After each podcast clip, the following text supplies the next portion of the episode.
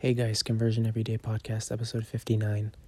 Just wanted to wish you a Merry Christmas um, Eve and um, plan on talking about the birth of Christ a little bit tomorrow and the significance of Christmas to me um, tomorrow. But currently, I am cooped up um, in the same room as all of my siblings doing some Christmas traditions, um, which I love. And um, just very grateful for my Savior and for this time of year but I will elaborate on some of my favorite things about Christmas and about the Savior tomorrow. Um, but Merry Christmas, and I hope that everyone's doing good.